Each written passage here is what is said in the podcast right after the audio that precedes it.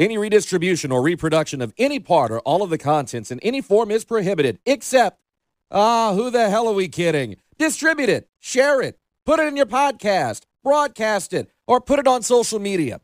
Just give credit where credit's due.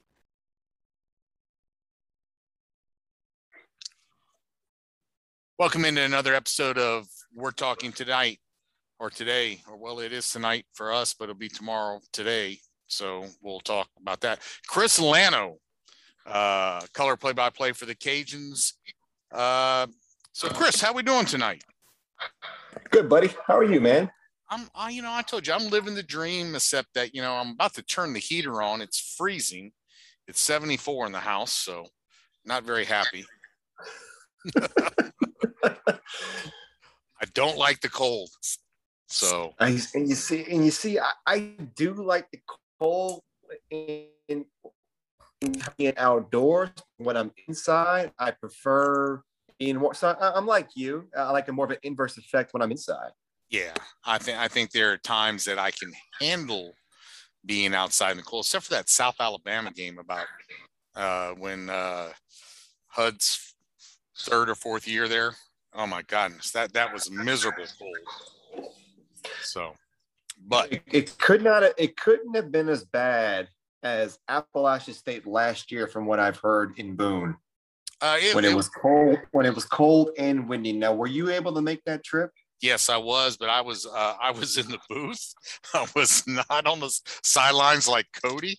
So uh, for the South Alabama game, I was actually uh, I I wasn't doing uh, helping Jay at the time, so I was actually uh, uh, in the stands on metal bleachers at Ladd-Peebles Stadium. It was miserable, complete There you go. misery. So There you go. But- let's talk football now. We, we I mean we were talking kind of football, but let's talk real football. Cajuns uh, versus App State first. We'll, we'll go into that. Your your thoughts on the game, and then we'll then the second uh, part of it we'll take we'll take a look ahead at Arkansas State. So, um, so talk to me here, man. What was your impressions of the Cajuns at Apps with that at with App State visiting? Well, it got off to a rocky start with me. I was driving on my way there after work. Uh, did not have to call the game. Just wanted to go as a fan, which I very rarely get to do. The last time I've actually been in the stands was against Georgia Southern last year, so that was fun. Um, got got a little speeding ticket on the way up there, but uh, other than that, in, in Jeanerette. But other than that, it's um, I guess everything was pretty glorious to follow along. But as far as the game itself, I must say, um, obviously, like everybody else, caught me by surprise by the way Louisiana was able to come out to a very fast start. And, and I will say this though, uh, not not not to go off on a tangent, completely getting away from the game, but just personally for me, I sat very low in the southwest corner end zone. And when I say low, I mean one row, two rows up, basically. So where I, I had a, I was very close to the field that play, and there was a lot of action going along and going along in the south end zone. And I must say, I was very much reinvigorated with the speed of the game.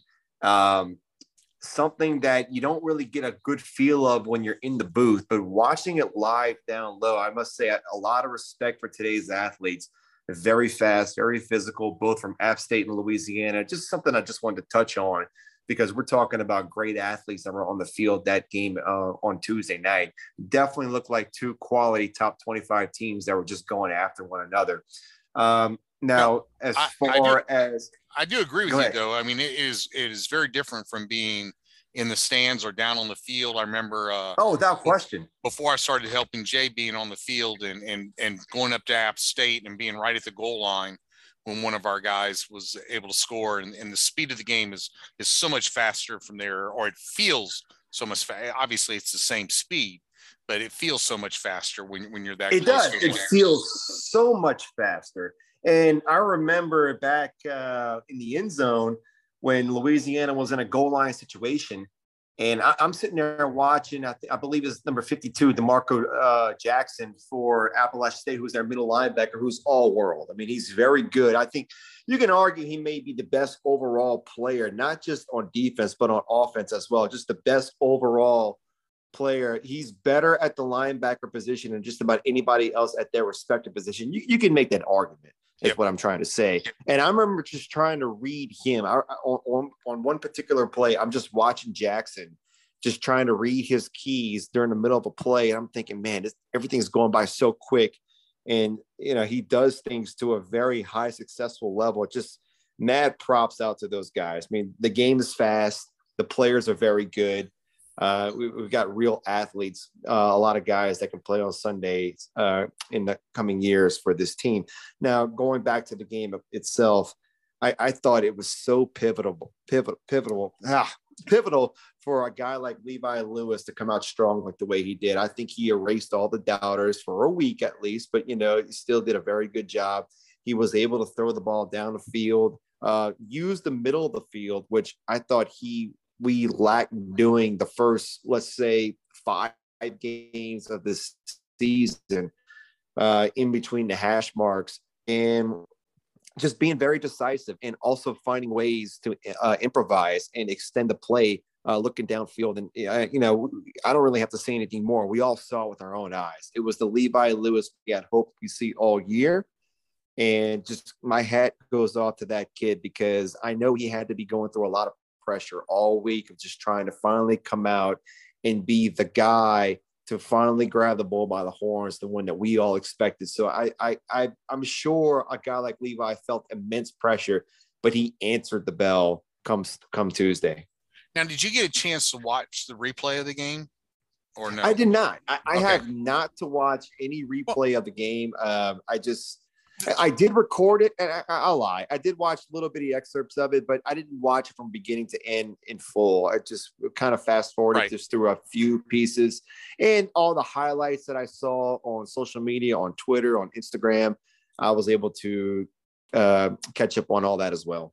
Well, the reason I asked is because I, I would like to know. I, I was, I guess, curious about your opinion on the interception because I thought the play before, if the receiver looks quicker, it's a touchdown instead of uh, uh, uh, uh, the ball going through his hands. And on even on the interception, if he looks a little fat, uh, quicker to where the, that the ball is going to be there, I think he beats the defender to the ball. Uh, so I don't blame that one on Levi, and I know a lot of people were, were were going there with that. I thought the throw over the middle that he missed was which was was uh, that was behind the receiver was much more crucial, more of a miss than than the other two passes or and you were in the opposite end zone, so that's why I asked if you watched the replay. Well, I, I will say this: just from watching it live, I blame Levi in this sense. it, it is you, you, I put the onus on him because when you're in the red zone, your number one goal when you're in the red zone from a quarterback position is you don't give the defense any opportunities to make a play to turn the ball over. And yes, you're right, where I think the, the wide receiver could have turned around earlier and played a little bit of defense and maybe incorporated a little offense on making the play.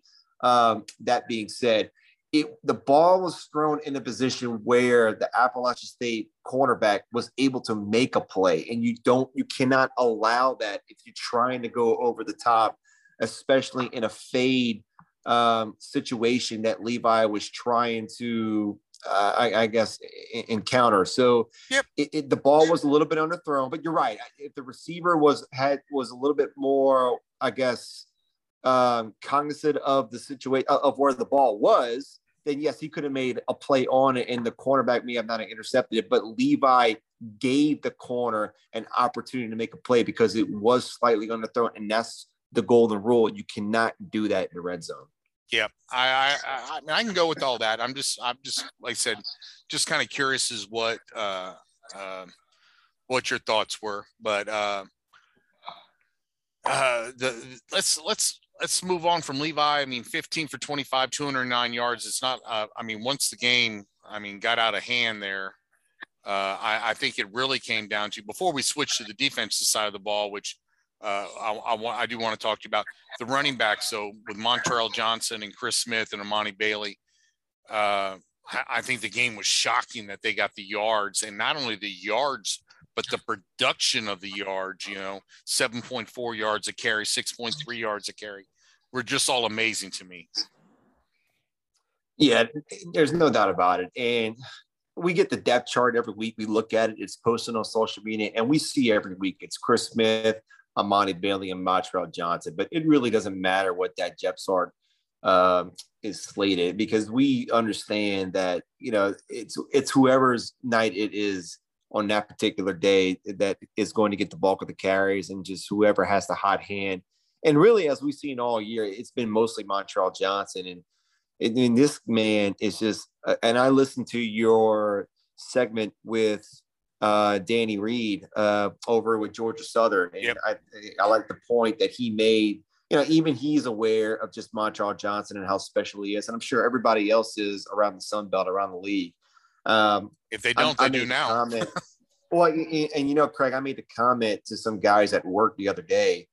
If there was ever time travel and you had to rewind the clocks back one year, but that being said, still knowing what happened in the future tense, there's nobody, let's say an LSU or anybody allowed Montrell Johnson to sign with you will. He's that good. And I think he's a cat that can play just about anywhere, and he's proven that. And I think you I think that that stable of backs so goes back to uh, I mean a long ways, but but I but but at the same time um, Elijah Elijah uh, McGuire, you know, is the same. And, and I think and yeah, and I think not to cut you off, I think Elijah McGuire, what he was able to do his freshman year, is the only one that's comparable. Yep. Uh, as far as what they did coming out of high school, uh, it's Elijah McGuire and I still give Montrell Johnson the edge. I think what he's doing is even better than what Elijah McGuire was able to do on the football field. Everybody else, it took him a little while, like the Alonzo Harris's, even the Trey Ragas and Elijah Mitchell's.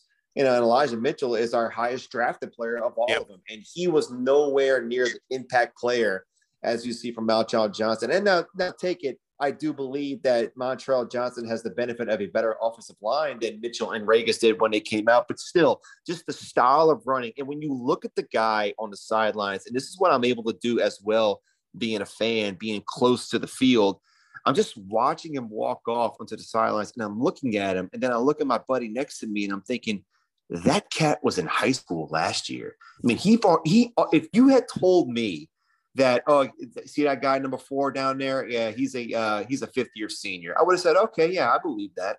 You know just the way he's already developed into his man body and you know he has not reached his peak maturity level physically he's only going to get better and to me that's what's scary. I think the guys that we have, uh, and I'm still high on Emani Bailey, and he showed that at the end the game. I still think there's room for him. He showed a lot last year. Uh, I think he's got the speed. I think he's got the tools too. So, I mean, I, I just like the way Napier over the last three years, even like you said, there's no real number one, number two, number three, and and it was almost it was almost comical, you know, the the year that, that I was uh, helping you with the depth charts.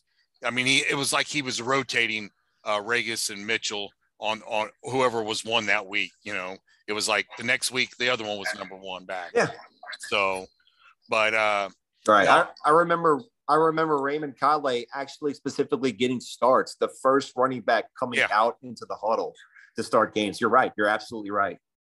So, but he, he's got a way to use the backs, and, and I think that goes back to uh, uh, our, our, recruiter there, the back, uh, shoot, running backs coach. I see his face. Why? Yes, Jabbar Juluke. Uh, Jabbar uh, Jaluki. Yeah, uh, I, I think he's done a wonderful job, not only recruiting, but to get these guys to buy into the system. Because you know as a you're a former player so you know if you're not getting playing time it's very easy to see some guys sulking on the side that that think they should be in. And it's like well if you think you should be in go out and do something.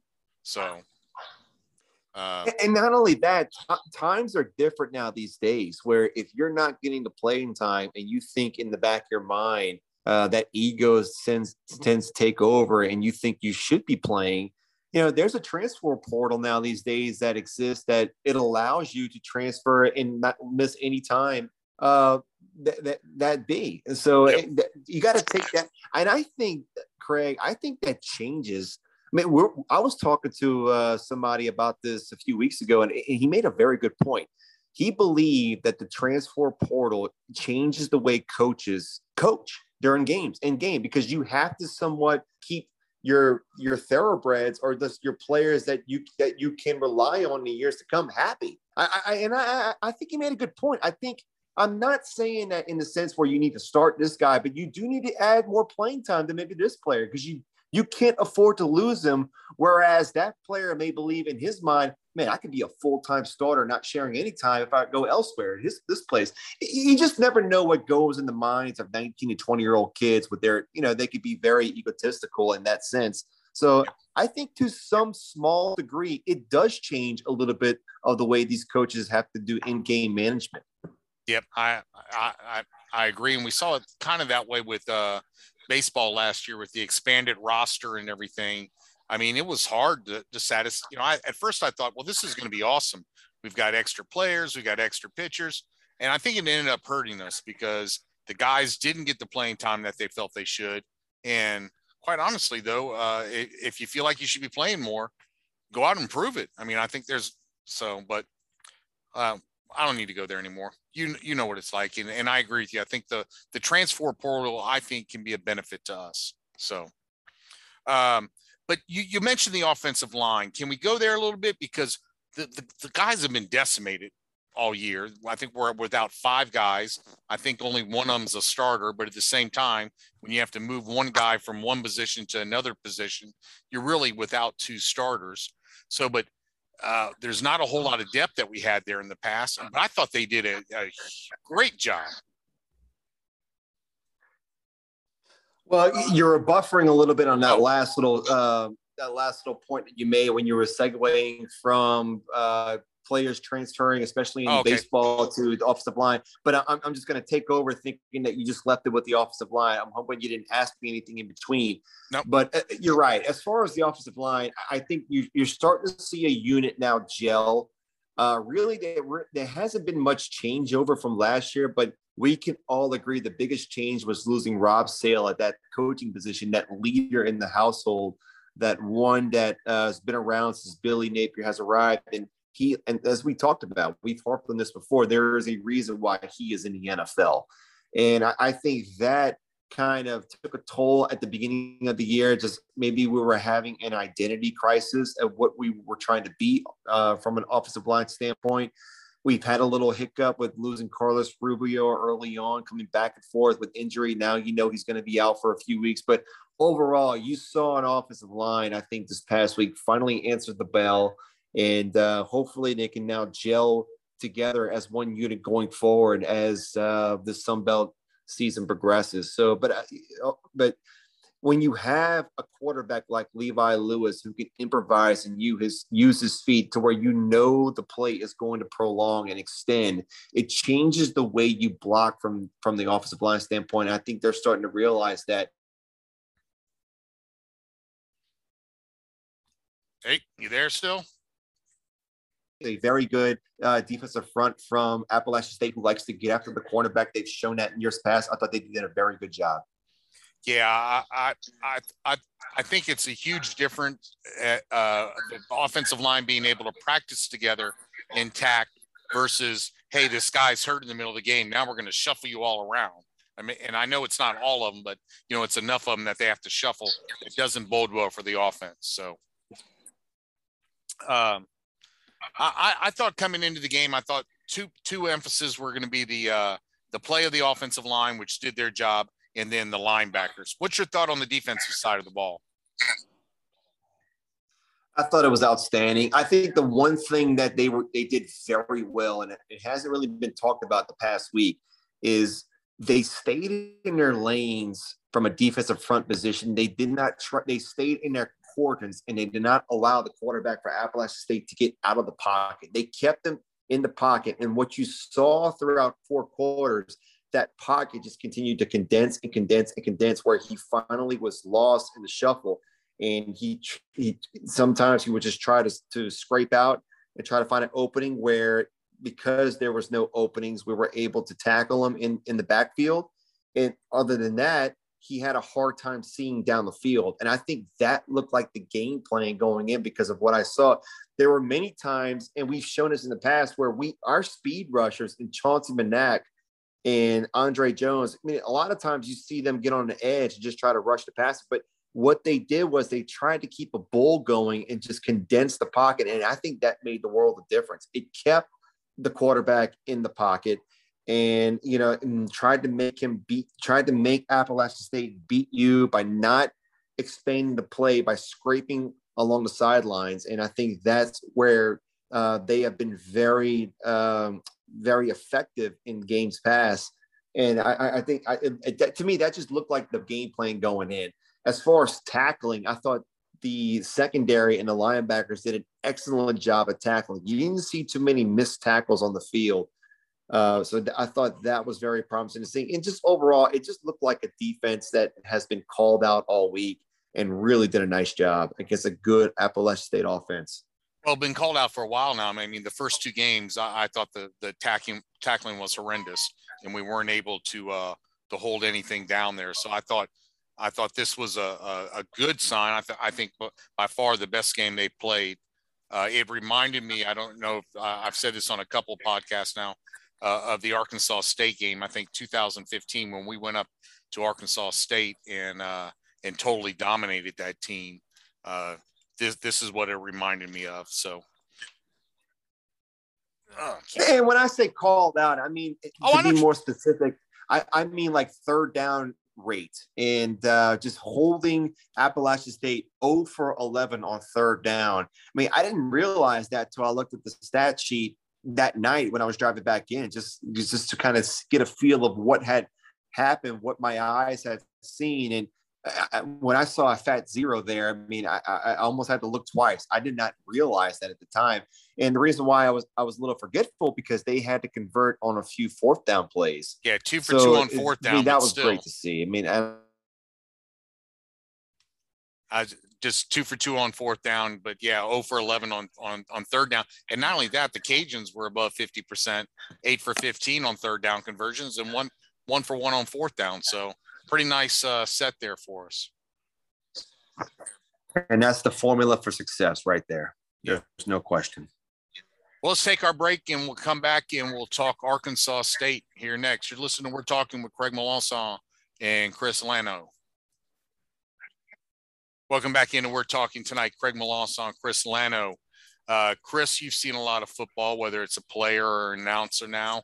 Uh, this Arkansas State team that's coming up, it, I don't know that it's a trap game necessarily because it, it all depends how you define trap game.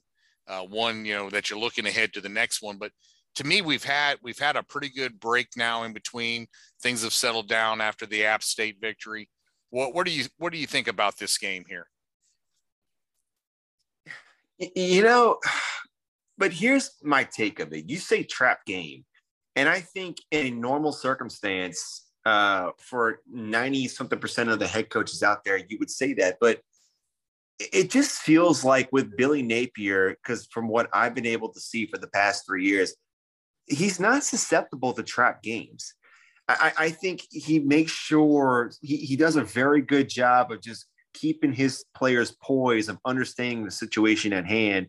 And it's a weekday game. To me, I think, and to some sense, there could be more focus on a weekday game. Uh, you're on the road, and I think when you're on the road, there are a lot of times where you you, you have nothing to focus on but the game at hand. To, uh, that can play in your favor.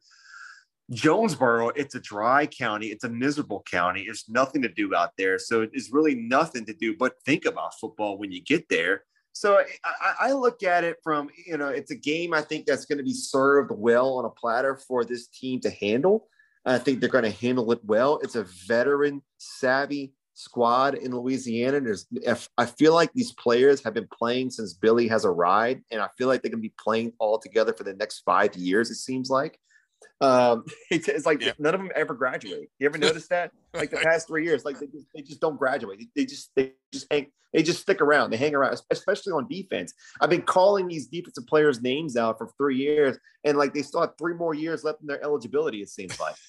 yeah. But anyways, anyways, just Arkansas State football team, I really have a Coastal Carolina game to go off of that took place a week ago. You're still laughing about what I said about these players' eligibility. Yeah. uh, but anyways, I, am thinking of anyway, Barnes. It, it really, it was really here for- feel like that. Um, that got his master's. oh, oh yeah, Barnes was here for, for seven years, and uh, who was the deep snap? I think we lost. Did we lose you? There, he, he was there for his eighth year. Oh yeah. day spot. I only have the coastal. I, I have the coastal Carolina game to go off of because that's the game I was able to watch on television. And other than the fact that I thought Layne Hatcher came in and played much better, really gave Arkansas State a spark on offense.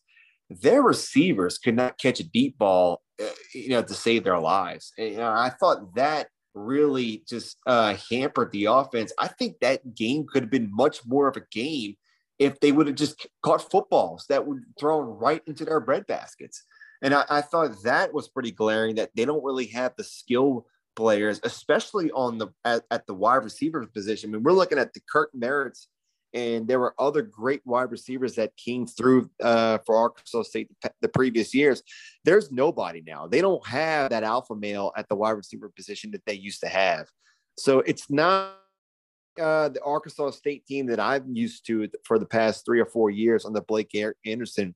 On defense, they can't stop anything. I mean, they can't stop anybody. And if this Louisiana team doesn't have at least 400 yards of total offense, shame on them. Um, I mean, it's like taking a, a, a, a knife through hot butter or, or, a hot knife through butter, whatever the phrase is. I mean, as far as just gashing up the line of scrimmage, you know, I think the running attack should be able to do that uh, with ease on Thursday. And that, that's the fan coming out of me, not yeah. so much the analyst, but the fan just kind of speaking for uh, me at this point. But really, I, I think uh, for Arkansas State, I really think Louisiana because it's a right uh, with the right mindset, and I, I, I really think you're going to see a fast start all the way from the first quarter to the fourth uh, against this team, and I hope I hope so because you got to keep this momentum going. Yeah, the game game to me the game is important for several reasons. One, I think we got to keep rolling, but uh, at the same time, the the Cajuns are nine and ten up in Jonesboro. So get that record to 500 in Jonesboro. I know Billy doesn't care about that side of it because he wasn't there for all of them. But you know, Billy is still yet to lose a a uh, a Western Conference game. So uh, I I just don't see it happening this week. Um, we were so used to, like you said, the receivers coming out of uh, out of Jonesboro, and now this year they don't have anything. It's it's I, have watched three or four of their games, and uh, I tell you, I had to look away. It's it's not pretty at all. So, um, no, and they're trying. They're having an identity crisis. They're trying to figure out who they are. Butch Jones is in his first year, so it, it take it's going to take some time. It's you know it's, it's, really stage zero right now for Butch Jones and that yeah. team. So, I mean, you can't really make anything of what they're trying travel and you got to travel uh, you, you got to be able to, to, know how to travel to a, a, town like that. You know it's it's it can be difficult in that sense because you just sometimes you just don't even know where the hell you are. And well, uh, i just remember i remember taking those trips out there and they were miserable. They were miserable and we were able to come away with the win i believe for one of those two times that we played out there. Other than that the last time, the other time I played out there in Jonesboro, it was a complete shellacking, a total shellacking, and it was embarrassing. So I know what it feels like uh, to go up there against a good Arkansas State football team. That's when they had Carriker, the uh, Bills defensive end, who was a like a high draft pick. I remember at that time, very good player. He was just all over the field, just demolishing our offensive line. And uh, they had good players, and but you know it's not the same as it was years past, but still, it's it's a rival game. It's it's a Sun Belt Conference West game, and as we all know, what Billy says, they those games count as double. So it's it's very important. It's pivotal to, to continue uh, with that momentum going forward. Well, I know the last three trip trips up there, and this one too. The team uh, flies in and out of Memphis, stays in Memphis. So uh, uh, I think is it, it can be good or bad. It, I think it's been fine and it's familiar to them. So I think that helps. And like you said, most of these guys have been around now for their ninth and tenth season, so they should be used to staying in Memphis and the trip up there. So, um, but no doubt. Any last words of wisdom or anything? I got to ask you though. You're no longer living in Houston. Are you still an Astros fan? You know, my wife and I, we watched the game together. I believe it was Saturday night, and we had a great time because one of our fonding memories, and this is something we have, we get to carry forward for the rest of our lives, one to tell our grandkids, is we attended game seven back in 2019. Yep. And that was such a joyous moment. That really was. And I remember waking up that morning, not even knowing I was going to attend that game against the Washington Nationals, just leaning over on the side of the bed and telling her, listen, for the rest of our lives, we may never have a game seven in our backyard. We got to go to this game, which we did. And we were Astros fans before that, you know, because we were indulged with Astros people uh, yeah. wherever we were. And, and, and, honestly, it felt like a home team to me. Even, I'm not saying that. I understand what you're thinking. Well, you were, you were living in, in Houston, but no, I mean that in a sense that I felt like, you know, I, I, develop, I truly developed a fandom for the Astros, which – I can't really say for any other. I can't really say for the Texans or for the Rockets, but for the Astros, I and I think really, Craig, and kind of follow me. Try to follow along when I'm trying to, to describe this. When I got there in 2010, that's when the rebuilding mode began with the uh, just starting back up in the farm system, and they were able to redraft and build up their farm systems, and it that took about a five year process and because I felt like I went through that with them when I was living in Houston, I felt like that was more my team because I went through those years uh, being living in Houston. So I, I, felt like in a, in a sense that you know I kind of earned that in a way to cheer for this team because I went through those I went through those dog years where only Altuve was the common denominator from the very beginning. Um, so I mean that was fun. That was exciting, and I wish them well. I hope they I, I hope they uh, meet the Dodgers in the World Series. I think that would be fun for me and Jay. And uh, you know, but Jay's more of a Dodger guy than I am an Astros guy, so I give him that. But you know, I I I, I pull for them, and I hope they win. And uh, looking forward to watching the game, uh, game three that is when we hang up. No, I get it. I get it totally because you know at the same time, New Orleans doesn't have a baseball team, and you were living in Houston. You know why? When I moved to Indianapolis in 2000, uh, or or 99, I forgot 99, 98, somewhere in there. Uh, it was Peyton Manning's first year, and mm-hmm. I was like, well, you know, the, the the Colts were not in the Saints division, or or they were AFC versus NFC. So I'm like, you know, Peyton's from New Orleans. I'm from New Orleans. So I, I I got season tickets, and they were in kind of a rebuilding mode at the same time. And uh, but I, I, can tell you though, when when the when the Saints played the uh, the the Colts in the Super Bowl, there was no doubt where my loyalty was. Well, there were to the people that showed up my party at first. I had a Colts shirt on, and uh, I said, "Come on in, guys." And they're like, "Oh, we thought you'd be pulling for the Saints." I said, "Oh no, I live here in Indiana now. You know, I'm pulling for the Colts." I said, "But go on inside. There's some gumbo. There's some red beans. There's some jambalaya. Help yourself. Plenty of bourbon, whatever you guys want." And then as soon as the game started, I pulled that Colt, Colt shirt on and I often I threw it at them and I had my Saint shirt underneath it. And I said, screw all you little bastards. I said, go Saints, you know. Karma. I love it. I love it. That's good I stuff. Said, and, and one last thing, they were uh, at halftime, you know, the Saints were down. I, I said, come on, guys, let's take a picture with all your Colt shirt and me with the own Saint guy here. I said, take a picture because this is going to be the last time y'all are going to be happy tonight. And uh, it, worked out great. So, well, man, my brother, thank you so much. Uh, you guys going to make it into the game this weekend? Or, well, no, I guess it's not this weekend. I'm thinking of homecoming. So we we started talking about that off air. So I, I, think the wife plans because we're living in a new neighborhood and we want to become more acquainted with our neighbors. And it's yep. a good point. My wife wants to stay in and do trick or treating with everybody around. It's a good opportunity for us to meet a lot of people around here. So, but that being said, I mean, this 11 was a wrinkle plans. I mean, I may come in for the game and just head back. We will see, and I will be sure to update you, Craig, when I when I decide to do whatever it is I decide to do. Well, I know we're going to talk again. We'll talk again after this, uh, sometime after this Arkansas State game and before the next game. We can do the same thing if you've got time. So always All right, my brother. it. Thank you so much. You've been listening. We're talking Craig Melanson and Chris Lano.